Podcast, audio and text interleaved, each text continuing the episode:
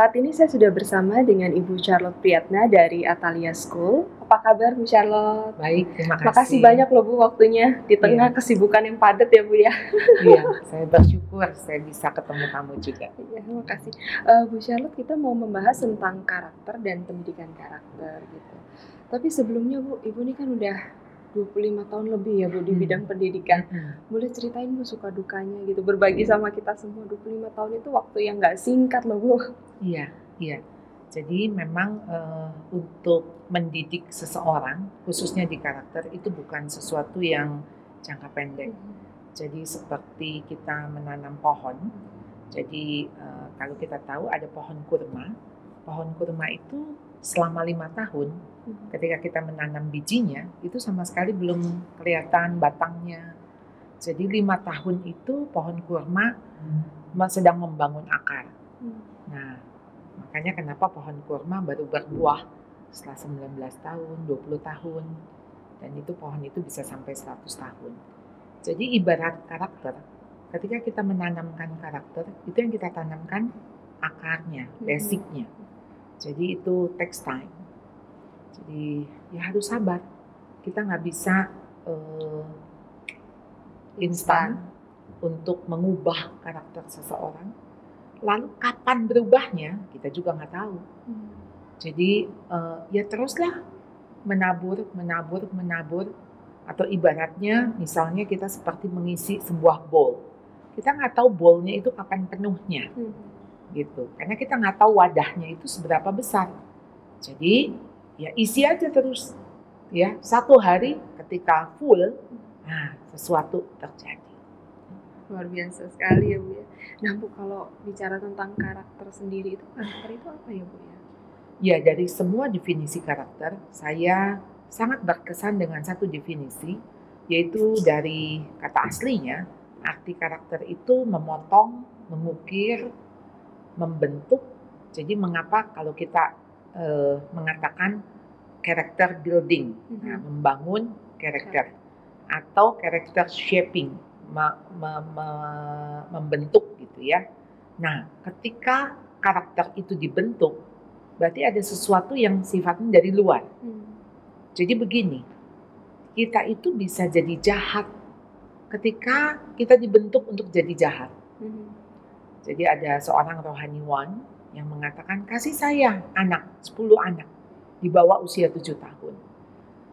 Kalau saya mau jadikan dia pencuri, bisa jadi pencuri gitu ya. Yang artinya karakter itu dibentuk dari lingkungan. Jadi ketika kita bergaul dengan siapa, kita jadi apa? Jadi pengaruh luar itu besar sekali. Nah, jadi karakter bisa berubah nggak dari tidak baik menjadi baik? Bisa. Bisa berubah nggak dari baik menjadi tidak baik? Juga bisa. Nah, jadi kenapa di dalam pendidikan, baik itu di dalam keluarga maupun di sekolah, karakter itu menjadi yang sangat utama. Karena seseorang itu berhasil atau gagal itu karena karakternya. Jadi misalnya kita katakanlah seorang karyawan. Awalnya dia rajin. Tapi lama-kelamaan bisa jadi malas. Jadi dia dipecat tentu karena malasnya. Bukan karena dia makin terampil. Karena seseorang bekerja pasti makin terampil di bidangnya.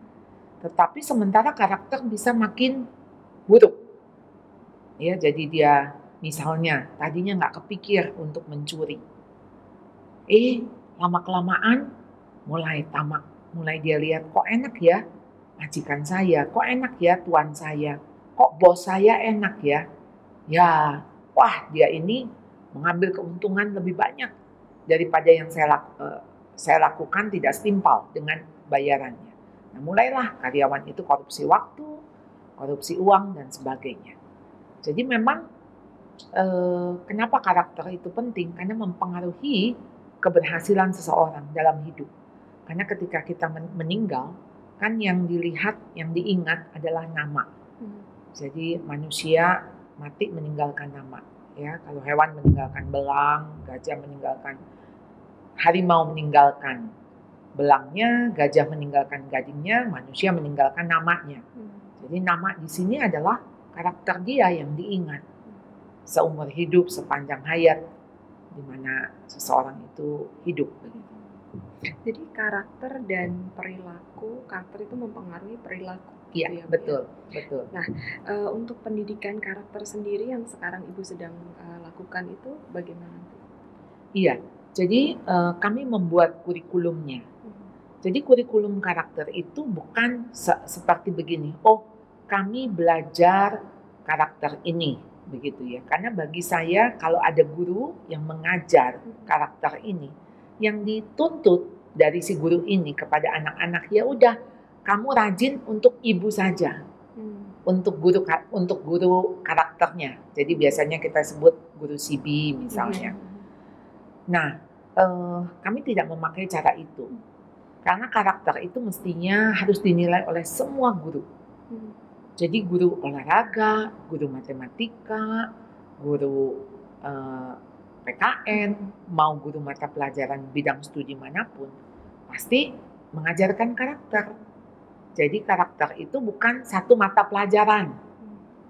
Jadi karakter itu menjadi basic dari semua pelajaran. Jadi tentunya diharapkan guru mempunyai karakter yang baik, bukan kalau guru karakter kan jadinya, oh ya guru karakter aja dong, yang kamu mesti baik dong, soalnya kamu guru karakter. Tapi di sini tidak. Semua guru juga dituntut untuk memiliki karakter baik. Jadi sebetulnya sebagaimana siswa bertumbuh, guru juga harus bertumbuh.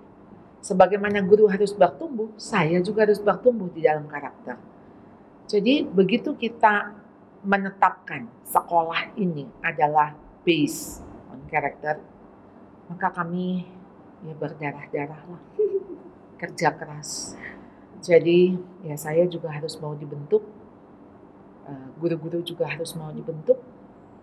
Makanya kenapa kami sebagai guru, kami punya tagline humble and teachable profile kami. Bagaimana kami harus merendahkan hati dan terus menerus mau belajar. Begitu kami mau belajar, kayak karena satu, kami mau mengajar. Karena nggak ada guru yang mengajar tanpa dia belajar. Nah, jadi kurikulum di kami, kur- kurikulum yang ya sudah hampir 20 tahun ini kami eh, coba susun kurikulum yang tepat bagi anak-anak.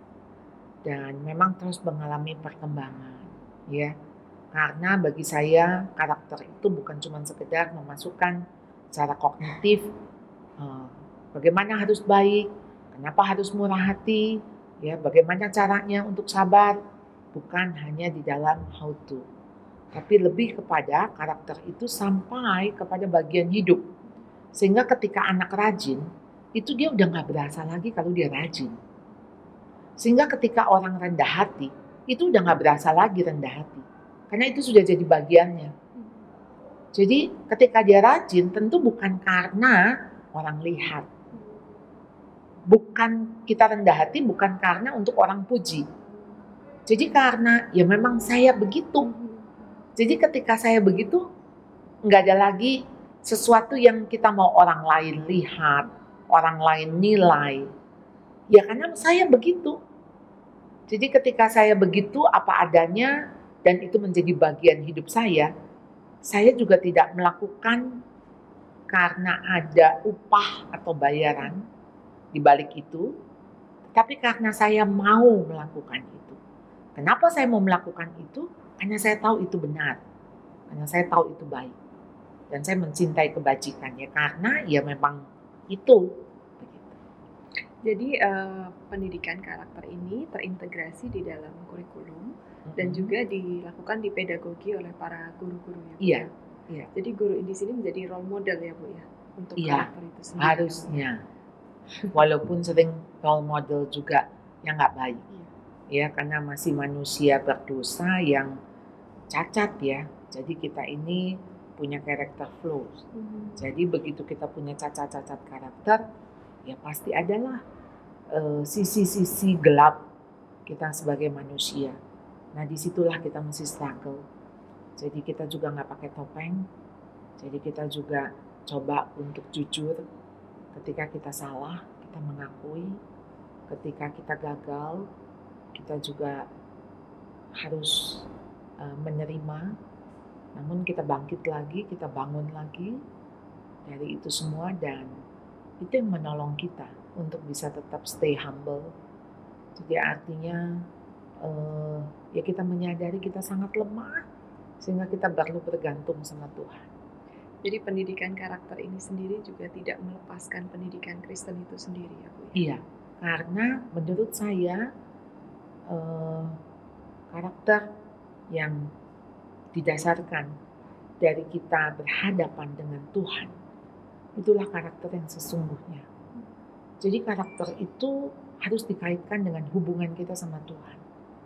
Hubungan kita sama Tuhan beres, baru hubungan kita dengan sesama beres. Karena kalau karakter yang hanya didasarkan dengan hubungan dengan manusia saja, saya pikir itu karakter yang hanya mementingkan diri. Jadi misalnya, kenapa saya baik? Ya supaya orang lain baik sama saya. Kenapa saya baik? Ya supaya dia kasih saya sesuatu. Kenapa saya baik? Karena. Nah, kalau ada karena, itu ada hubungan timbal balik. Jadi saya tidak dengan tulus melakukan karakter itu. Jadi seharusnya karakter itu dilakukan. Kenapa? Kenapa saya baik? Karena itu saya menerima kebaikan dari Tuhan. Jadi ketika saya baik sama orang, bukan karena saya takut dijahatin, bukan karena wah kalau kamu baik, kalau kamu baik dong baru saya baik. Kalau kamu jahat, saya bisa lebih jahat. Wah kalau kayak begitu, itu sebetulnya kamu nggak baik. Hmm. Jadi baik yang conditional, baik yang karena ada syarat, baik yang karena ada maunya. Hmm. Nah baiknya kita harus karena syukur kita kepada Allah, baik kita karena kita sudah merasakan Tuhan itu begitu baik. Jadi maka kita harus baik dan itu menjadi bukti kita mengasihi Tuhan. Jadi hubungan relasi kita dengan sesama itu menjadi cermin hubungan kita dengan Tuhan. Dan itulah karakter yang saya pikir itu karakter yang Tuhan mau. Yang Tuhan mau karena waktu dia ciptakan kita manusia, Tuhan pasti kasih sesuatu yang baik.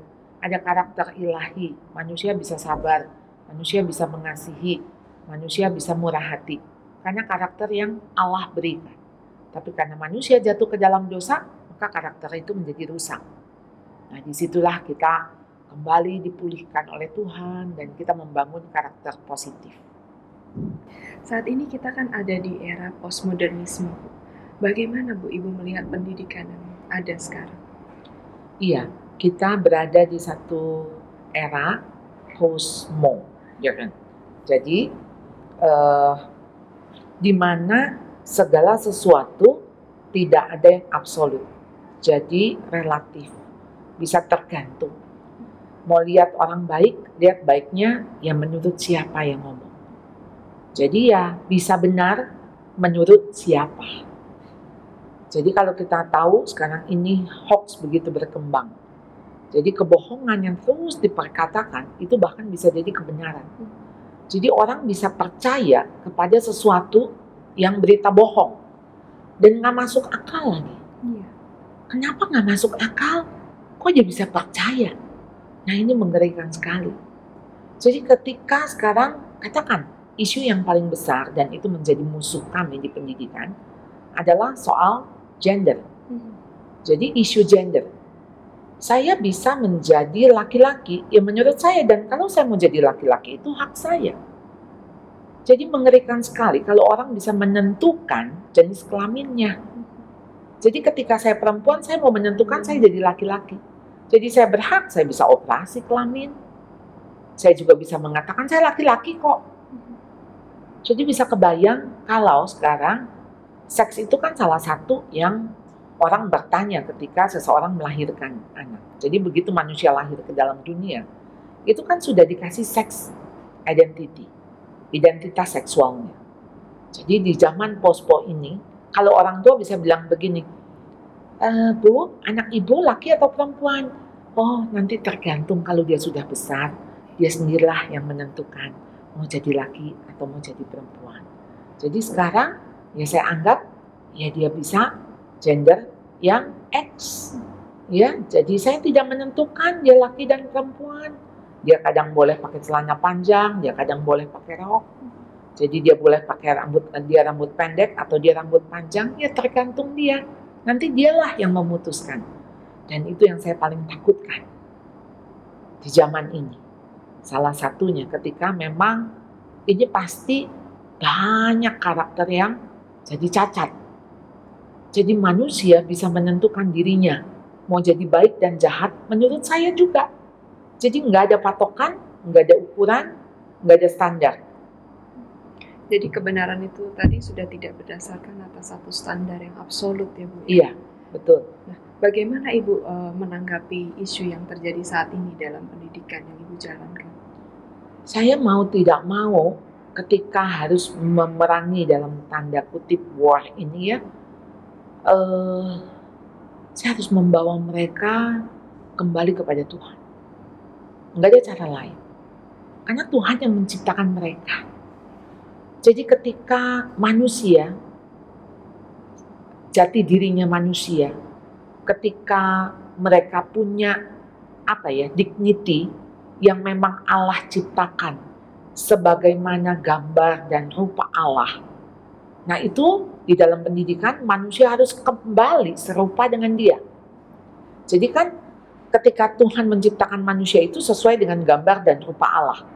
Lalu fungsi pendidikan baik di keluarga maupun di sekolah itu sebetulnya untuk mengembalikan gambar dan rupa Allah itu ada di dalam diri anak-anak ini. Jadi kita ibaratnya begini, kalau anak-anak sampai kehilangan jati diri, kalau anak-anak sampai mengatakan aku mau jahat, kalau aku mau jahat mau apa? Apa urusan kamu? Wah, kita ketika menghadapi hal-hal seperti itu, nggak lain ya kita cuma minta belas kasihan dan kemurahan Tuhan.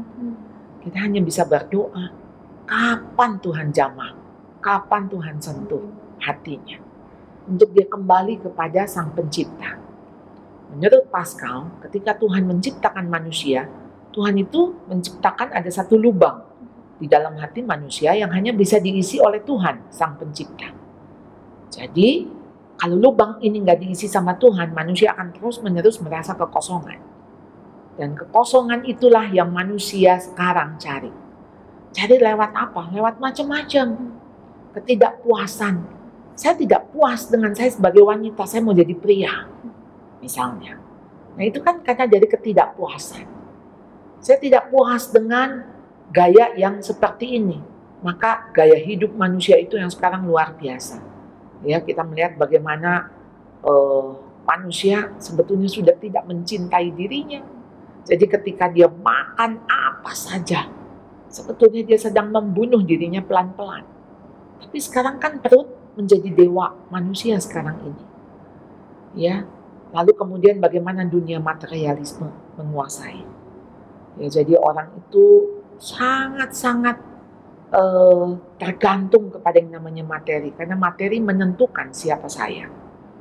Saya ditentukan oleh apa yang saya pakai dan apa yang saya capai. Jadi manusia itu akan hidup di dalam kebohongan. Manusia hidup di balik topeng. Karena mau dilihat, mau apa yang orang lain katakan, dan itu buat saya label jadi manusia tuh hidup dari apa kata orang. Dan itu yang dicari. Wah saya nggak boleh jelek. Saya nggak boleh gagal. Saya nggak boleh kelihatan miskin. Saya nggak boleh kelihatan susah. Nah dari yang nggak boleh, nggak boleh, nggak boleh. Kemudian apa yang dilakukan? Ah, dia pakai topeng setebal-tebalnya. Kemudian belum lagi melakukan berbagai cara sampai-sampai ya menghalalkan segala cara hanya untuk mencapai itu. Jadi demi ya, ya demi orang lihat saya kaya, saya hutang di mana-mana. Ya, demi saya kelihatan keren, saya pakai merek-merek tapi saya tahu itu KW ya. Saya pikir itu juga menipu kan. Lalu kemudian uh, belum lagi melakukan pemalsuan-pemalsuan dan sebagainya. Jadi ya kita akan melihat karakter itu makin hancur. Jadi kalau keluarga-keluarga sekolah tidak peduli lagi dengan karakter, saya pikir ya satu saat manusia akan hancur dengan karakter buruknya. Karena manusia sejatinya ketika kita pulang ke rumah Tuhan, ketika kita dipanggil Tuhan, apa sih yang kita bawa selain iman dan karakter? Jadi yang lain nggak ada yang kita bawa, ijazah nggak dibawa, kekayaan nggak dibawa, kepintaran nggak dibawa, tapi karakter serupa Kristus dan iman kepada Kristus itu yang kita bawa. Jadi ibu tadi banyak menyinggung tentang juga uh, populer culture gitu ya bu, Mm-mm. budaya populer gitu yang itu sekarang sudah menjadi sebuah kebenaran gitu. Mm-mm. Iya. Itu gimana bu itu bu untuk uh, jadi anak-anak sudah tidak lagi berpikir secara utuh, tapi Mm-mm. lebih mementingkan apa yang terlihat, apa yang Penampilan, populer, ya. iya. Iya, iya. Jadi ini budaya kalau kita melihat budaya Indonesia pun sudah dipengaruhi oleh budaya Barat. Lihat saja makanan-makanan ya. Belum lagi budaya Korea yang masuk berbagai eh, dimensi hidup ya. Eh, ya gaya hidup gitu ya. Eh, mau pakaian, mau tarian, mau lagu, mau drama. Eh, sampai-sampai maksudnya eh, ketika masuk budaya luar itu sampai apakah kita ini lebih menghargai budaya kita sendiri budaya Indonesia kita sebagai bangsa Indonesia bagaimana kita tahu anak-anak sekarang lebih tidak bisa menggunakan bahasa Indonesia ketimbang bahasa asing. Dan menurut saya ini ada sesuatu yang salah. Kita lahir di Indonesia besar di Indonesia punya orang tua Indonesia, warga negara Indonesia, lalu nggak bisa pakai bahasa Indonesia, lalu nggak menyukai budaya Indonesia, lalu nggak suka makanan lokal, ada apa? Dan itu berarti ada sesuatu yang bertentangan dengan akar budaya. Lalu siapa yang bertanggung jawab? Lalu dia lebih menghargai budaya asing lalu lebih terasa keren ketika dia menggunakan bahasa asing. Wow, ini dia pasti akan bertentangan dengan ketika Tuhan yang menentukan dia sebagai orang apa, lahir di mana, itu kan nggak bisa dirubah tuh. Saya punya orang tua siapa, itu kan sesuatu yang sepertinya maksudnya memang itu sudah terjadi, bukan pilihan. Itu yang Tuhan kasih. Dan mestinya kita harus tahu akan planning Tuhan, rencana Tuhan. Kenapa kita lahir di sini? Kenapa kita punya orang tua seperti ini?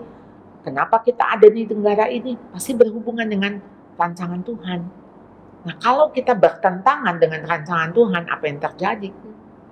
Pasti di dalam hati kan begini, kenapa ya saya dilahirkan jadi orang Indonesia? Kenapa ya saya jadi rambut saya kok hitam? Saya kepingin rambut saya pirang, mata saya biru. Jadi nggak kebayang dong, dia terus menerus setiap kali melihat kaca cermin, dia akan mengatakan kenapa saya diciptakan seperti ini. Dan itu pasti bertentangan dengan dirinya. Itu yang bahaya. Nah, saran ibu untuk para orang tua dan para pendidik apa? Nah, kalau mau belajar karakter, rasanya begini, yang dirubah bukan anak dulu. Yang harus dirubah diri kita dulu. Karena karakter itu sifatnya sesuatu yang diteladankan. Ya, jadi kalau Paulus mengatakan ikutilah teladanku karena aku mengikuti teladan Kristus.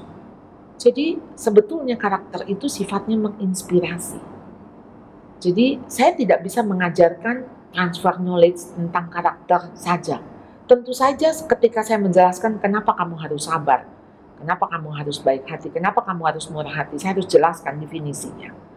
Tetapi ketika orang tersentuh ketika melihat kesabaran saya, orang tersentuh melihat kemurahan hati saya, itu menjadi bagian ketika saya mentransfer karakter itu kepada anak, kepada orang lain. Jadi cara mengajarkan karakter yaitu melalui hidup kita sendiri.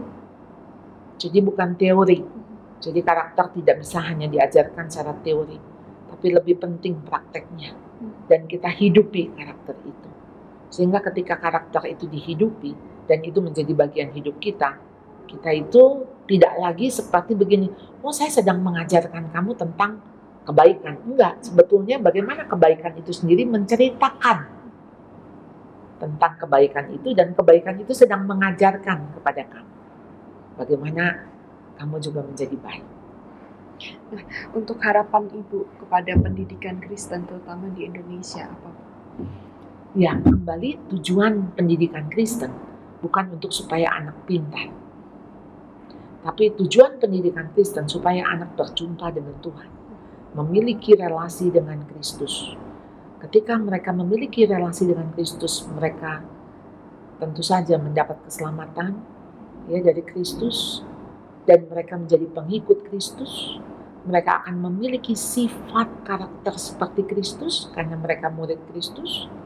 Dan mestinya itu tujuan pendidikan Kristen ketika manusia-manusia kepunyaan Allah, ciptaan Allah, milik Allah, dan manusia-manusia yang sudah Tuhan tebus menjadi miliknya, manusia ini akan melayani Tuhan baik di dunia sekarang ini sampai di dalam kekekalan. Itulah tujuan pendidikan Kristen. Jadi, kalau kita sekarang mengajarkan matematika, mengajarkan anak untuk berjuang, mengajarkan anak untuk teliti ya melalui matematika, sebetulnya bukan untuk pintar matematika. Kalau udah pintar matematika, so? Sebetulnya, bagaimana ketika dia menguasai pelajaran matematika, yang di dalamnya dia belajar berjuang, belajar teliti, ya belajar bertanggung jawab. Nanti matematika itu hanya alat untuk bagaimana alat ini, anak ini mempermuliakan Tuhan. Jadi itu semua alat. Belajar olahraga itu alat sarana. Jadi itu bukan tujuan. Karena kalau udah jago olahraga mau apa? Dan manusia kalau udah punya kepintaran, punya kekayaan, punya segala sesuatu yang ada yang paling mengerikan ketika dia menganggap dirinya benar, menganggap diri baik, menganggap diri sempurna, dan dia tidak perlu Tuhan. Itu yang sangat bahaya. Terima kasih banyak loh Bu. Charlotte ya. untuk waktunya dan ya. segala insight serta pengetahuannya. Terima kasih banyak. Terima kasih.